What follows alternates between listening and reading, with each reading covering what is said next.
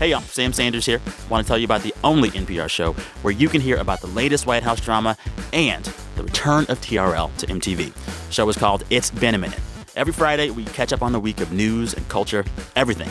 And every Tuesday, I sit down for some long interviews with authors, filmmakers, directors, and more. You can find It's Been a Minute on the NPR One app or wherever you get your podcasts. Hello, everyone. This is Brenda, calling from Rome, Italy. This podcast was recorded at 3 o'clock Eastern on Thursday, September 7th. Things may have changed by the time you hear it. Keep up with all of NPR's political coverage at npr.org, on the NPR One app, or on your local public radio station. All right, here's the show. Ciao. It's the NPR Politics Podcast here with our roundup of the week's political news. President Trump cut a surprise deal with Democrats on the debt ceiling, and that changes the dynamic for what had been setting up to be a jam packed September for Congress. I'm Scott Detrow. I cover Congress for NPR. I'm Geoff Bennett. I cover the White House. I'm Mara Liasson, national political correspondent. And I'm Ron Elving, editor correspondent. Have we had the Ron and Mara combination in the podcast before? Not in some while. We have had it, but it has been months, I believe. And it's time we resurrected it. and Geoff, you are joining us from the Senate booth today. Uh, yes, I'm joining you from the Senate booth because I was here covering uh, Donald Trump Jr.'s appearance on the Hill today, which we'll talk about later. And while that was all going on, the Senate voted on a hurricane aid package, which has become much more than a hurricane aid package yesterday when something really surprising happened. President Trump, Mr. Art of the Deal, struck a big deal with top Democrats. But by struck a deal, what we really mean to say is that he basically agreed with exactly what the Democrats proposed and undercut his Republican allies. So this was the stage here. President Trump is sitting down in the Oval Office with all of the top congressional leaders Senate Majority Leader Mitch McConnell, House Speaker Paul Ryan, Senate Minority Leader Chuck Schumer, and House Minority Leader Nancy Pelosi. And the subject was what to do about the debt ceiling. It's expiring soon. We've talked about that, and it needs to be extended. So Schumer and Pelosi said going into it, Democrats would be happy to tie a debt extension to Harvey relief, but only for three months. Now, McConnell and Paul Ryan wanted a much longer extension of 18 months. So, three months versus 18 months. Why does this matter? Why were these two sides taking these positions going in? Because there's an election within the next 18 months, and there isn't one in the next three. And the Democrats would very much like to have this debt ceiling thing be a burden for the Republicans and have it come up repeatedly so that the Republicans are forced to take a difficult vote that splits their caucus. And just to back up a little, for people who don't know and or even care what the debt ceiling is, the debt ceiling has to be raised because Congress decided to make it into one of these painful exercises because Congress has already appropriated and spent the money. So they have to raise the amount of money the Treasury is allowed to borrow, even though they've already borrowed it or allowed to pay back actually on their debts. If they don't raise the debt ceiling, the U.S. goes into default. That's a financial calamity. And it's yeah. very, very unpopular, especially with Republicans, and they don't want to vote on it at all, let alone over and over and over again in the next 18 months. That's right. And Paul Ryan today said one of the reasons why he was pushing for an 18 month uh, deal was because for the credit markets, stability and longevity are key. It's also true politically, what Ron and Mara are saying, that,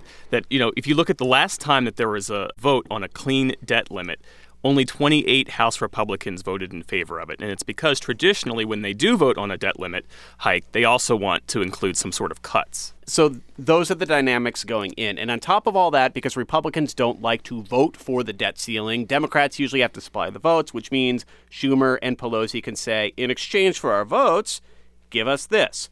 So Republicans feel strongly about it going into the meeting so strongly that this is what Paul Ryan said just before he got in the car to go to the White House. The Democrats now say they'll only support a three-month increase in the debt ceiling. It seems like they're trying to extract something. I, I, I think that's a ridiculous idea. I hope that they don't mean that. Let's just think about this. We've got all this devastation in Texas. We've got another unprecedented hurricane hitting, about to hit Florida, and they want to play politics with the debt ceiling? So that's the backdrop. They get to the Oval Office, and at the meeting, according to sources from both sides, Republicans and Treasury Secretary Steve Mnuchin say 18 months. Democrats say no. Republicans say, okay, how about six months? Democrats say, no, we said three months, we're sticking to that. And suddenly, Trump says, I agree with the Democrats.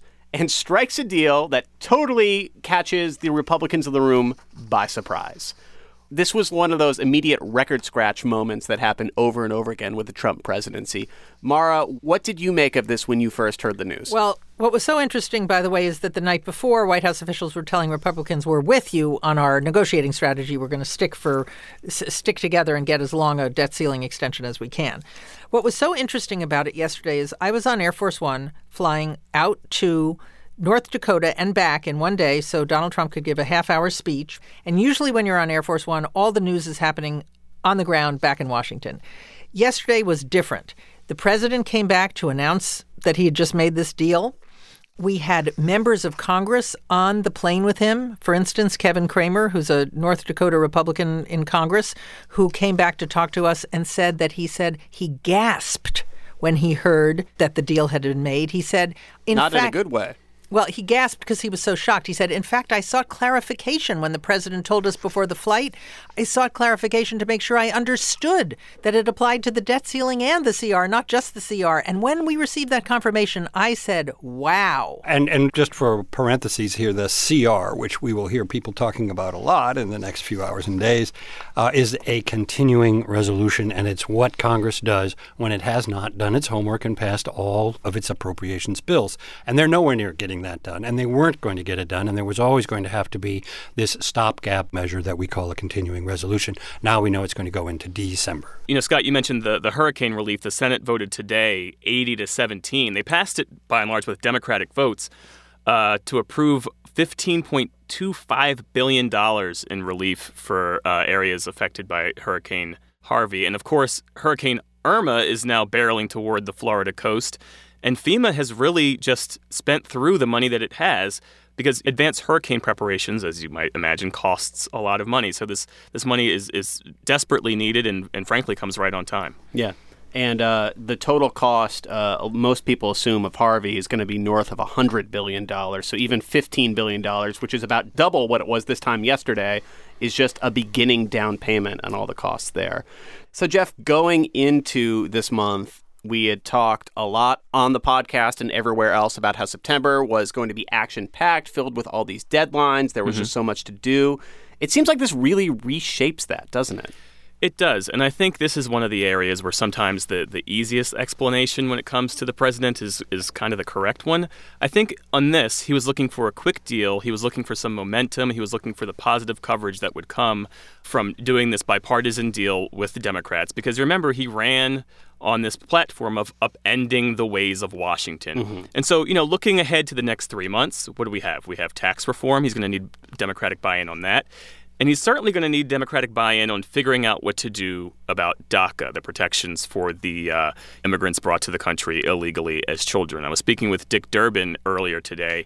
He, along with Lindsey Graham, they introduced a, uh, a DREAM Act, a bipartisan DREAM Act that would protect a lot of these young immigrants. The DREAM Act has languished in Congress for some 16 years, but Durbin made the point that inadvertently, or otherwise, Trump's decision to rescind DACA with this six month delay to give Congress a window to act has actually made the ground more fertile for them to get this DREAM Act passed, which I thought was was pretty noteworthy. We the now- yes, go ahead. And Go the ahead, Mara. president has all but said that's what he wants Congress to do. He's not demanding a lot of other things along with it, like funding for the wall. He's just saying, you know, put some border security and DACA together and I'll sign it. And Democrats are pretty amenable to that. What's so interesting about what happened is that if he had wanted a quick deal, he could have worked that out with the members of his own team in advance. It was done in such an impulsive way, pulling the rug out from under them right as they were sitting in the Oval Office. Yeah. And he he not only caught them by surprise, he also in the past couple of days has called into question his rescinding of the DACA order when he tweeted, if Congress can't do this in six months, I will revisit this myself. And also in North Dakota, he talked about Chuck and Nancy would like to see something happen, meaning DACA legislated, and so do I. But I will tell you, I really believe Congress wants to take care of it. We discussed that also today, uh, and Chuck and Nancy would like to see something happen, and so do I. And I said, if we can get something to happen, we're going to sign it. It's and we're gonna almost make- as if for the last 24 hours, it's been Donald Trump and Chuck and Nancy. He's a man without a party. And Mara, this morning, Nancy Pelosi, the House Minority Leader, said during her press conference she credited Chuck Schumer's ability to do what she called speak New York to President Trump in the Oval Office yesterday. Because imagine on, on, on his side of the aisle, you have Paul Ryan and uh, Mitch McConnell, two people who he probably doesn't have that much oh, in he's common been with. excoriating them for weeks. Right, exactly. And then publicly. You, and then you have Chuck Schumer, and remember Donald Trump before he released the Republican Party to run for president was a Manhattan Democrat, spent a lot of money donating to uh, Democratic causes and to Democratic candidates. has a has a long relationship with Chuck Schumer. Apparently, the force of personality here is what. Uh, helped get this deal made. So the concern from a lot of Republicans, though, was that in immediately agreeing to this deal with the Democrats and not getting much in return, um, he has set up Schumer and Pelosi to have a lot of input a couple months from now when all this stuff comes up. Uh, let's talk about that, but first, let's listen to Nebraska Republican Ben Sasse, who talked about this on the Senate floor earlier today. Chuck Schumer, whose title is Minority Leader, not Majority Leader, just made himself the most powerful man in America for the month of December. Chuck Schumer has made himself the key man in all negotiations in December because of the legislation we're going to pass today. So Harvey and Irma turned out to be highly empowering for Chuck and Nancy to be the brokers, if you will, between the different elements of the Republican Party, which could govern by themselves if they could govern by themselves, but they're so at odds with each other about how to run the government that they would not be able to do it without some Democratic votes that Chuck and Nancy can withhold. So just explain what that looks like. Is that boiled down, oversimplified? Is that we know you need to raise the debt ceiling? Um, we have the votes to do that because your caucus won't do it. In return, legalize DACA. In return, stabilize health care. Can it be as straightforward as that? Yes. In, in fact, it could be those things exactly. And legalize DACA without putting in money for your wall, which might have been an idea that would have occurred to Donald Trump. And that might have been a real deal. But now, hmm, maybe not so much because we have empowered the Democratic leaders. You could end up the year with DACA legislated, spending not cut, and Obamacare not just intact, but stabilized through an act of Congress. Now, that would be a pretty good outcome for President Hillary Clinton. not not an outcome of, of government controlled at Probably. all levels by, By Republicans. Republicans.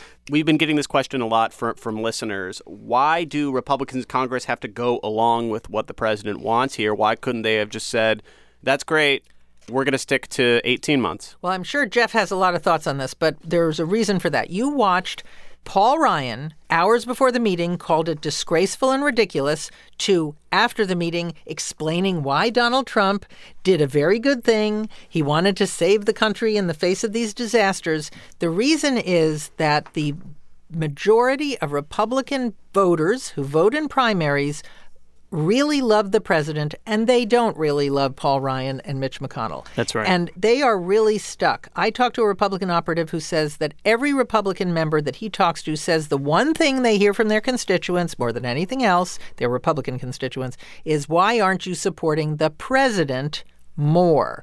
Now, there is a mini revolt brewing right now among conservatives, members of the Freedom Caucus, who don't like the idea of this short term debt ceiling hike and maybe there'll be a revolt. The last time a Republican House Speaker, John Boehner, made a deal with a Democratic president, Barack Obama, there was a revolt and Boehner lost his job. Now, Donald Trump made a deal with Nancy Pelosi. Is there going to be a similar revolt against him from the grassroots? Probably not. Now, here's here's a little fact: uh, the Americans for Limited Government, a very conservative group, has put out a survey. It was done by a Republican pollster that shows that Paul Ryan and Mitch McConnell are less popular than Antifa. Now, Antifa, Among Republicans? you may know, uh, this is just a poll. Oh. but the astonishing thing is how low Paul Ryan and Mitch McConnell are, even among Republicans. Not not less popular than Antifa with that group, you understand. But their point is Paul Ryan and Mitch McConnell have become poison for the Republican Party. They're less popular overall than a group of leftists. And, as a result, what you were just saying about what uh, President Trump can do with the base of Republican voters who are most loyal in a midterm election like next year's is greater than what the supposed leaders can. One of the big questions about this is this short term deal might, in the end, be good. He cleared the decks. It means they don't have to worry about the debt ceiling or government funding for the next couple of months. Theoretically, that would be a time where they could get tax overhaul done. That's what every Republican will say they absolutely have to do, especially after they failed to pass an Obamacare replacement. It's the one thing they need to do to bring home to their voters in 2018. The question I have is, if this is the new MO for Donald Trump, and we don't know if it is, it could just be a one off. Mm-hmm. If he truly is going to diss his own party, leave them in the dust, and make a lot of deals with Nancy Pelosi and Chuck Schumer, which people like bipartisanship, voters say they like it, uh, it gets him good press, might even help his approval ratings. What does that do to the conservative Republican base? Does it make them less enthusiastic or more? And that's a very important thing going into 2018 for Republicans. Donald Trump is not on the ballot. Republican members of Congress are. They need their voters to, to come out and vote for them. I don't know if this helps them or hurts them. And on the issue of bipartisanship, let's take a quick listen to something President Trump said about that today at the White House. I think that's what the people of the United States want to see. They want to see some dialogue. They want to see coming together to an extent, at least. And I think you see that with uh, DACA. You see that with so many different things. I think you'll. I, I think you really saw it yesterday, loud and clear. The people of the United States want to see it coming together, at least to an extent. We're different parties. We have different thoughts, different feelings, different ideas. But I think you're going to see a uh, much stronger coming together. One thing we agree. The thing I kept wondering was in, in that meeting, what if Nancy Pelosi and Chuck Schumer had just floated some ideas for a, you know a tax infrastructure plan that, that, the that the president maybe he would have said yes to We've that been too. floating the single payer yeah. idea. Yeah, yeah, yeah, And don't forget, it wasn't long ago that Donald Trump called Chuck Schumer the head clown. So or crying Chuck too. Yeah. And crying Chuck. So you, we don't know how he's going to be with them next week.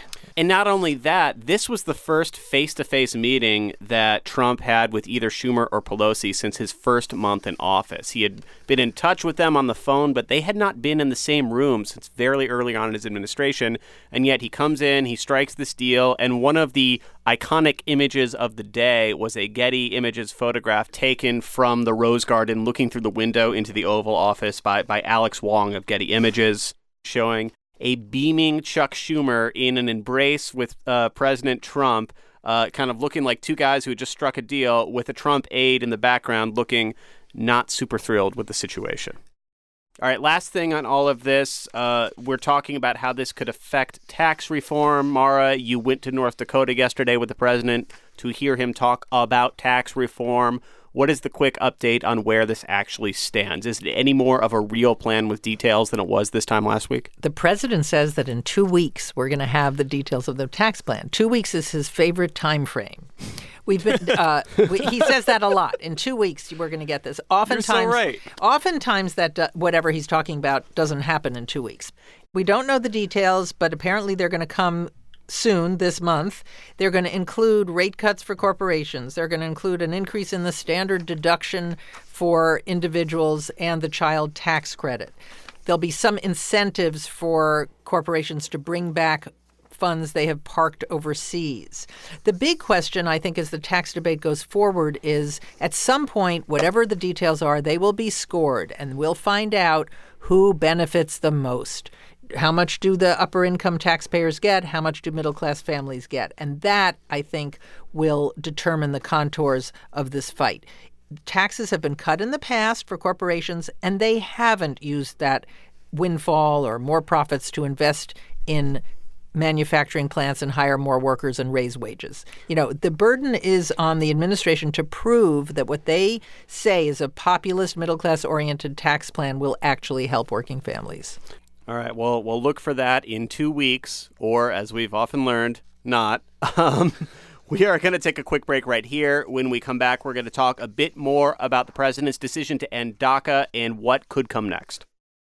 All right, we're back. We talked a bit about this earlier in the pod, and on Tuesday we did an entire episode on it. But let's uh, let's talk a bit more about President Trump's decision earlier this week to rescind DACA. That's the Deferred Action for Childhood Arrivals program and he rescinded it, but not quite. He said he will do so six months from now and told Congress you have six months to act or else these, these people will face deportation. But Geoff, that initial cliff or warning, the way that Jeff Sessions laid it out, certainly it seemed that way.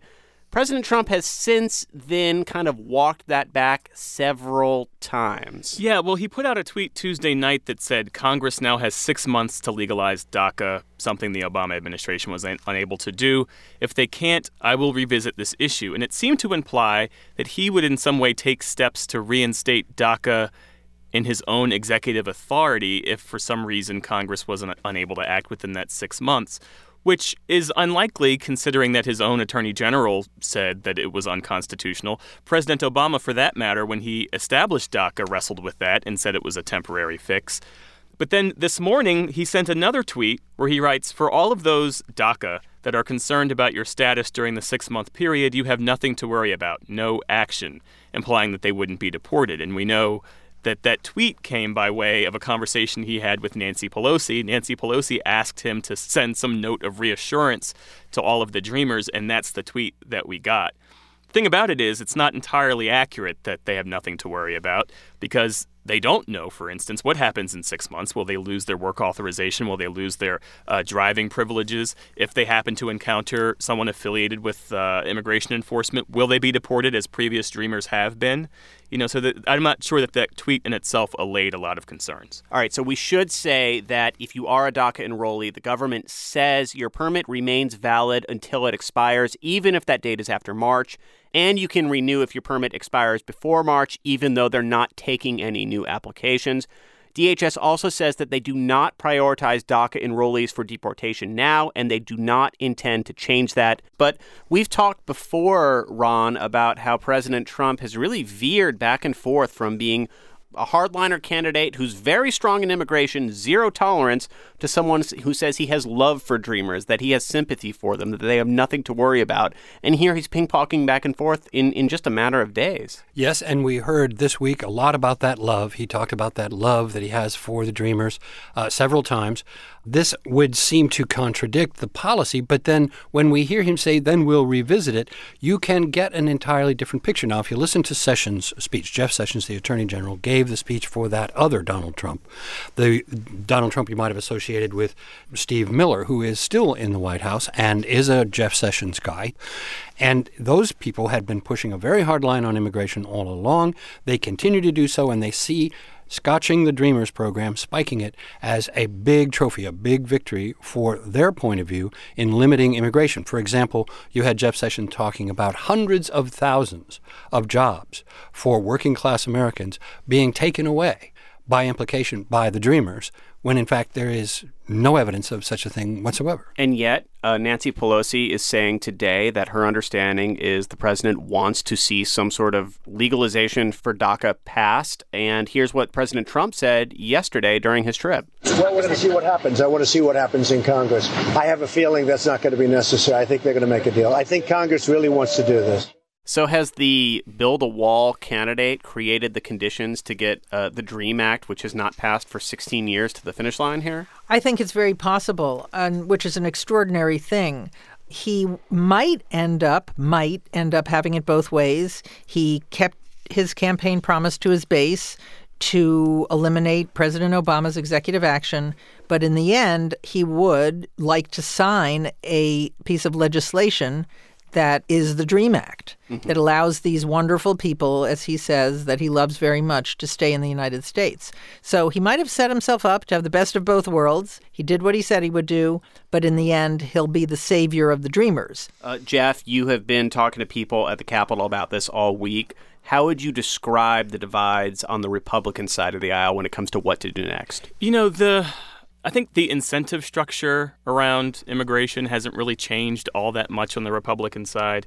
Um, you hear Republicans still talking a lot about wanting to do border security, wanting to talk about enforcement measures before they do anything that would give uh, dreamers or, or, people in the country illegally a pathway to citizenship. Um, so I do think this is something that, should it pass, should it come into fruition, is going to rely uh, really heavily on Democratic votes. Democrats have been gunning to do this for a long time, as as we all know. The thing that I think really focuses the minds of lawmakers is this deadline. As we've seen, things on the Hill, things in Congress don't really move until there's a cliff. That's why so many of these things have, have cliff attached to them, like the fiscal cliff and all this other kind of stuff.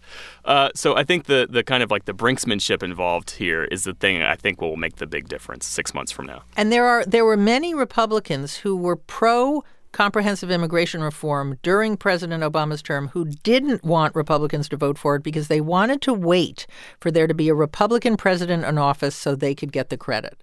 They thought, what was the purpose of doing this if you're just going to give a Democratic president the credit with Hispanic voters. So there are Republicans who would be willing to vote for this and be happy to see Donald Trump take the credit with a growing segment of the electorate with whom right now Republicans are underwater. Though Hispanics. I'm probably getting like six or seven hypothetical steps down the line here, but it's hard for me to envision a scenario where Trump gets a lot of credit and praise on this particular issue when you can look at all of the rhetoric he's had over the last few years and all of the steps that, that his administration has taken to create the situation to begin with. Yeah, and to your point, there's a coalition of 16 mostly Democratic uh, attorneys general from across the country who are suing to keep DACA in place. And specifically to your point, they say the court should take into account Donald Trump's comments about Mexicans because they're trying to show that this is in some way uh, intentionally motivated by race. Don't underestimate how much someone who has used the kind of xenophobic rhetoric like Donald Trump can whitewash his reputation, maybe not with Hispanic voters, but certainly with a lot of suburban Republicans who are put off by his comments, his racially tinged comments, if he signs the DREAM Act. So, one last thing happening this week. We haven't done this for a while, but the news is right for a This Week in Russia update. Geoff, you said at the beginning of the pod, Donald Trump Jr. testifying on the Hill today behind closed doors. Yeah. What do we know about what he was saying and what he's being asked? And behind closed doors, and he was not seen at all while he was here on the Hill. They went to great lengths to avoid uh, having him, you know, seen by the cameras or other reporters. That's impressive. There are some usual clear spots you walk through. Well, yeah, and as one who spent a couple of hours standing by a doorway hoping to catch a glimpse, yeah, whatever they did, hats off. It was crafty. But anyway, he met with um, investigators on the Senate Judiciary Committee.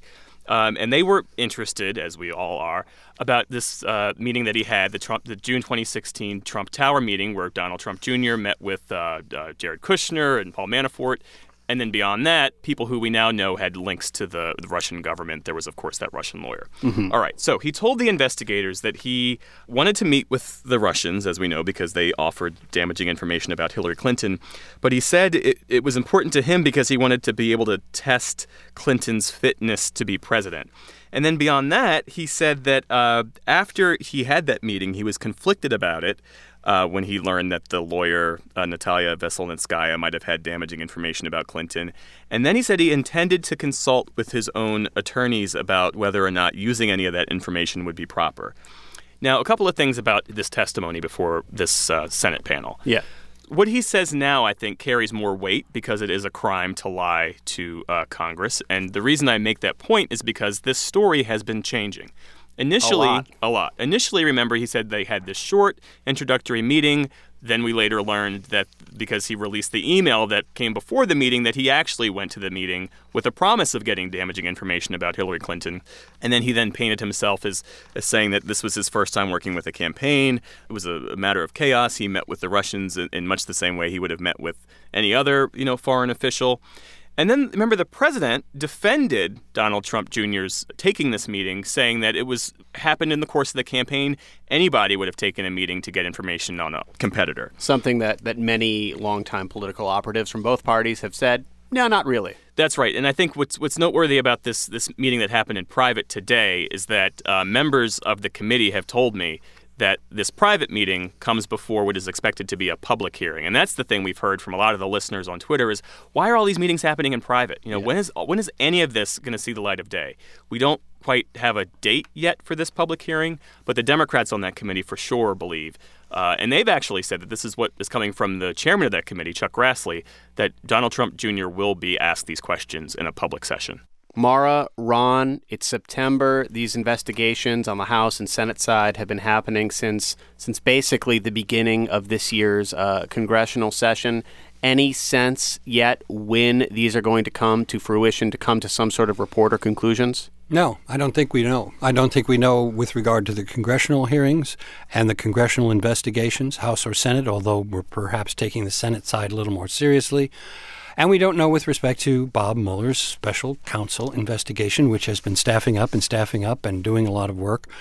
And one's assumption would be we are still months away from knowing what these people may know and what they may reveal. Yep. And the investigations are kind of operating on two tracks. One, of course, is to find out if any crimes were committed by anybody in the Trump organization or campaign. But the other is merely to explain what Russia tried to do, the methods they tried to use to disrupt or meddle in our elections with the goal of trying to diminish Americans' faith in their democratic process.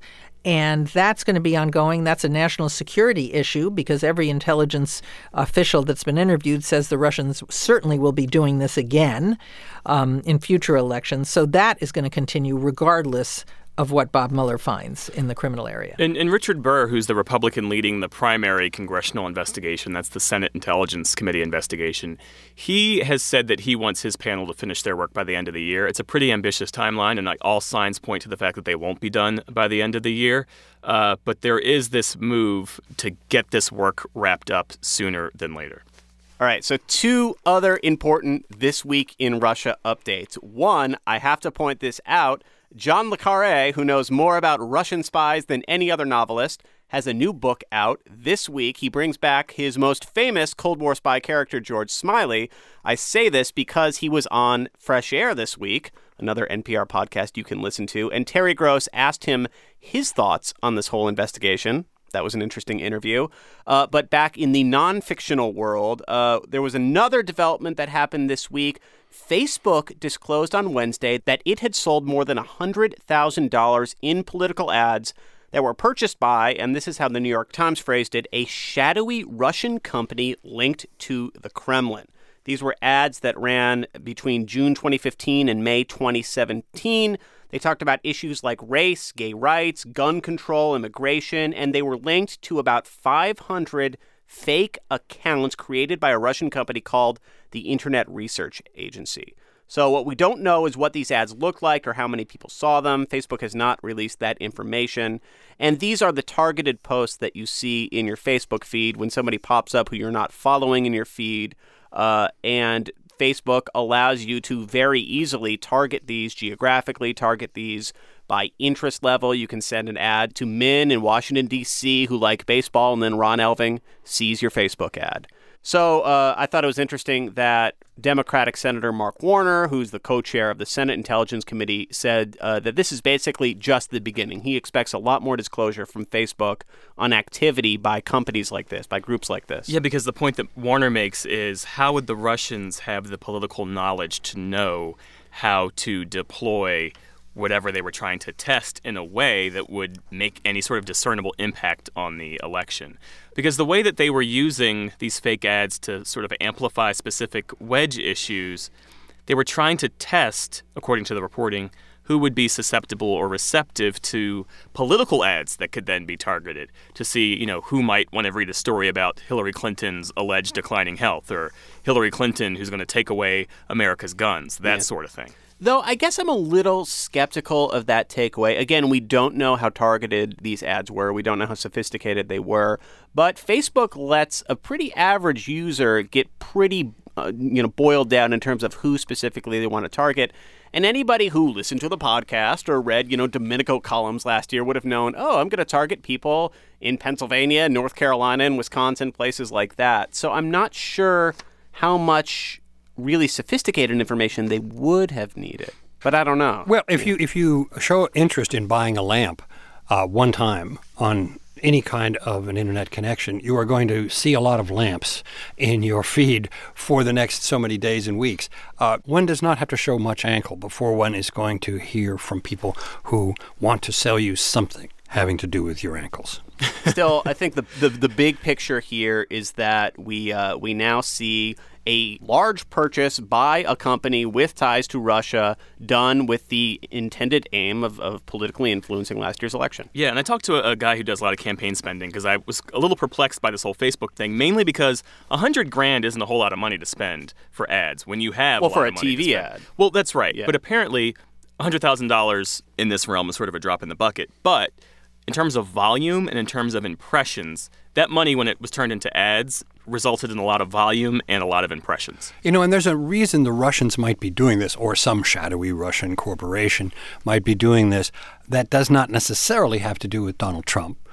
It could be just part of a Putin effort or an effort by his administration to discredit American politics or to emphasize the divisions among Americans, uh, not unlike other countries that have found just this kind of activity by the Russians, not unlike uh, what some countries may have done to the Russians at, during sensitive moments in their own politics. And and the thing we keep hearing from all of these congressional investigations focused on this issue is that Russia is actively interfering in elections across the globe, and they have designs on interfering in the 2018 and 2020 midterm elections. So the question I keep coming back to is, what is Russia doing now, and what will they do next? Now that we know that they've at least infiltrated uh, Facebook. Right, and that statement said that these bots were buying ads through May of 2017, past the election. So uh, I'm going to end this conversation in the best possible way with an Onion story from earlier today. The headline is Bon Appetit denies allegations that they're responsible for millions of pro quiche Twitter bots. I hate quiche. I don't know. Maybe maybe bots in your in your replies could convince you otherwise. That's true. All right, we're going to take one more quick break, and we'll be right back with Can't Let It Go. All right, we are back. And before we get to Can't Let It Go, if you're enjoying the podcast here and you happen to be listening using Apple Podcasts, we know many of you do, do us a favor and go rate the show. That really helps new listeners find it. All right? Thanks.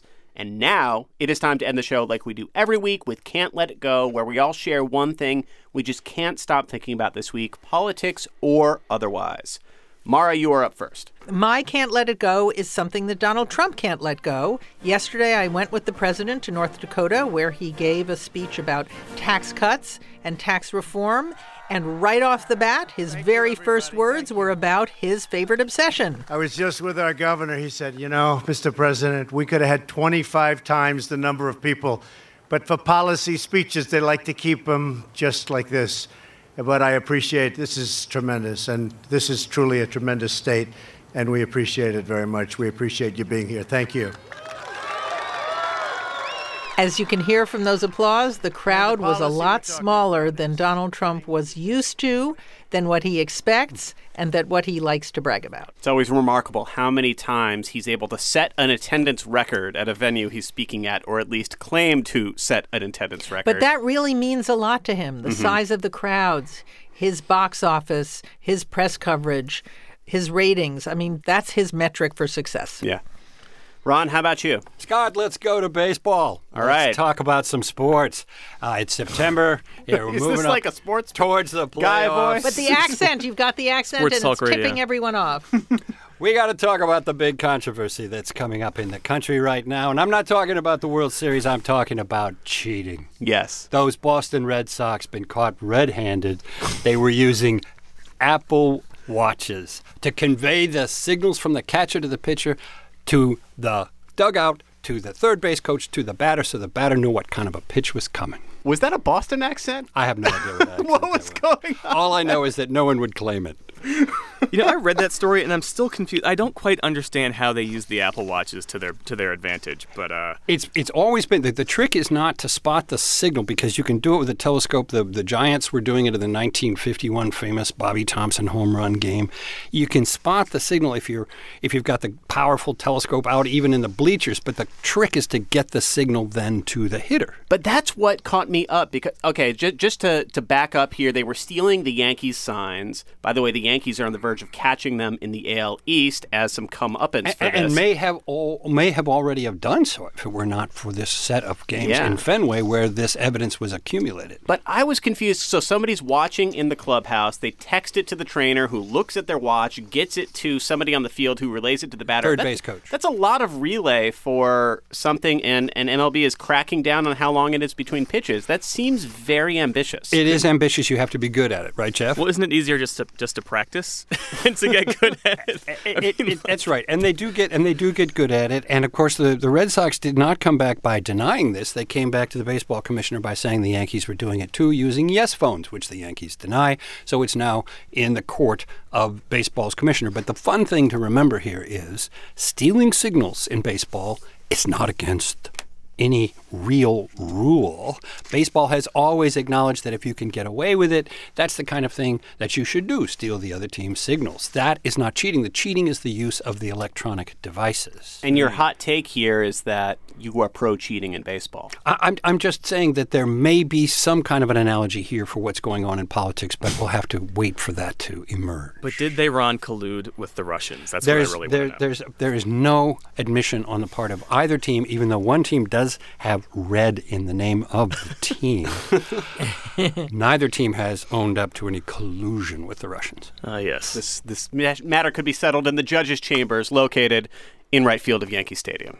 All right, I could talk about this for a lot longer, but uh, we will move on. Geoff, what what can't you let go? The thing I'm bringing to the group this week is the fact that Louise Linton, who is the wife of Treasury Secretary uh, Steve Mnuchin, she's speaking out again, this time profusely apologizing for her behavior on Instagram a few uh, weeks ago. And people who followed it might have remembered that she came back from a day trip to Kentucky accompanying her husband. And she stepped off this government plane, head to toe, wearing designer goods, including a uh, Hermes, Hermes, Hermes. Does anyone know how to say that? Hermes. Eh, there you go. Birkin bag, which thanks to Google I know costs around ten thousand dollars. Geoff, I'm going to have to interrupt and correct you here that you need to use the hashtag before all the brands when you're Oh, right. speaking about this. yes, right, because she tagged it on Instagram, and then of course someone took issue with it, and then she berated the person who criticized her on Instagram. All right, so she has more recently than that given an interview to a magazine called Washington Life, and she's on the cover wearing this ball gown. I think there's like a, a multi-page spread of her in various designer outfits. And she says, you know, it's clear that I was the one who was truly out of touch and my response was reactionary and condescending. She goes on, she apologizes at length, and then she adds, I see the irony of making an apology in a ball gown, but it would be dishonest to proclaim that I'm never going to go to another social function. That's also part of my life. Mara, what are your You thoughts? know, Louise Linton is authentically herself. She's a girl who loves bling. And she's talked about it before. She doesn't just hashtag all the stuff she wears, but she's described her jewelry, and it gives her great pleasure. And the one thing I will give her credit for is she made, as Geoff just described, a really abject apology. She seems to understand all the ways that she could be made into a parody uh, figure, and she's you know doing as best as she can to to show that she gets it. What was her line of work before she was a celebrity? She's an wife? actress, and she was actually in movies. Oh, I ever have to publicly apologize for scandal, I'd like to do so in a tuxedo in the pages of a trending magazine. See, I think that's great. we'll watch for that. Okay.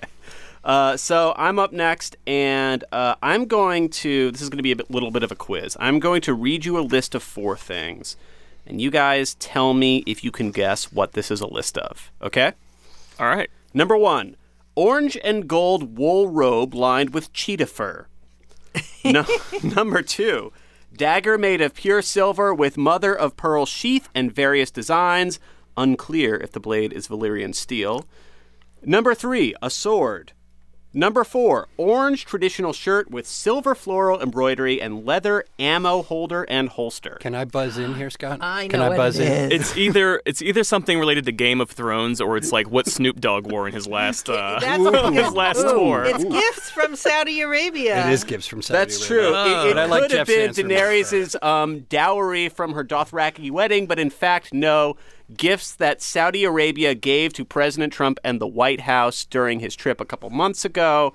This all came in a list from the State Department, 83 in all, because of a, a FOIA request, a Freedom of Information Act, that the Daily Beast submitted. But but didn't Trump give them back saying I have I have one of these already? I've already I've already got the cheetah fur rug. It's coming to the Oval Office next month. but I like the dagger. I could use the dagger.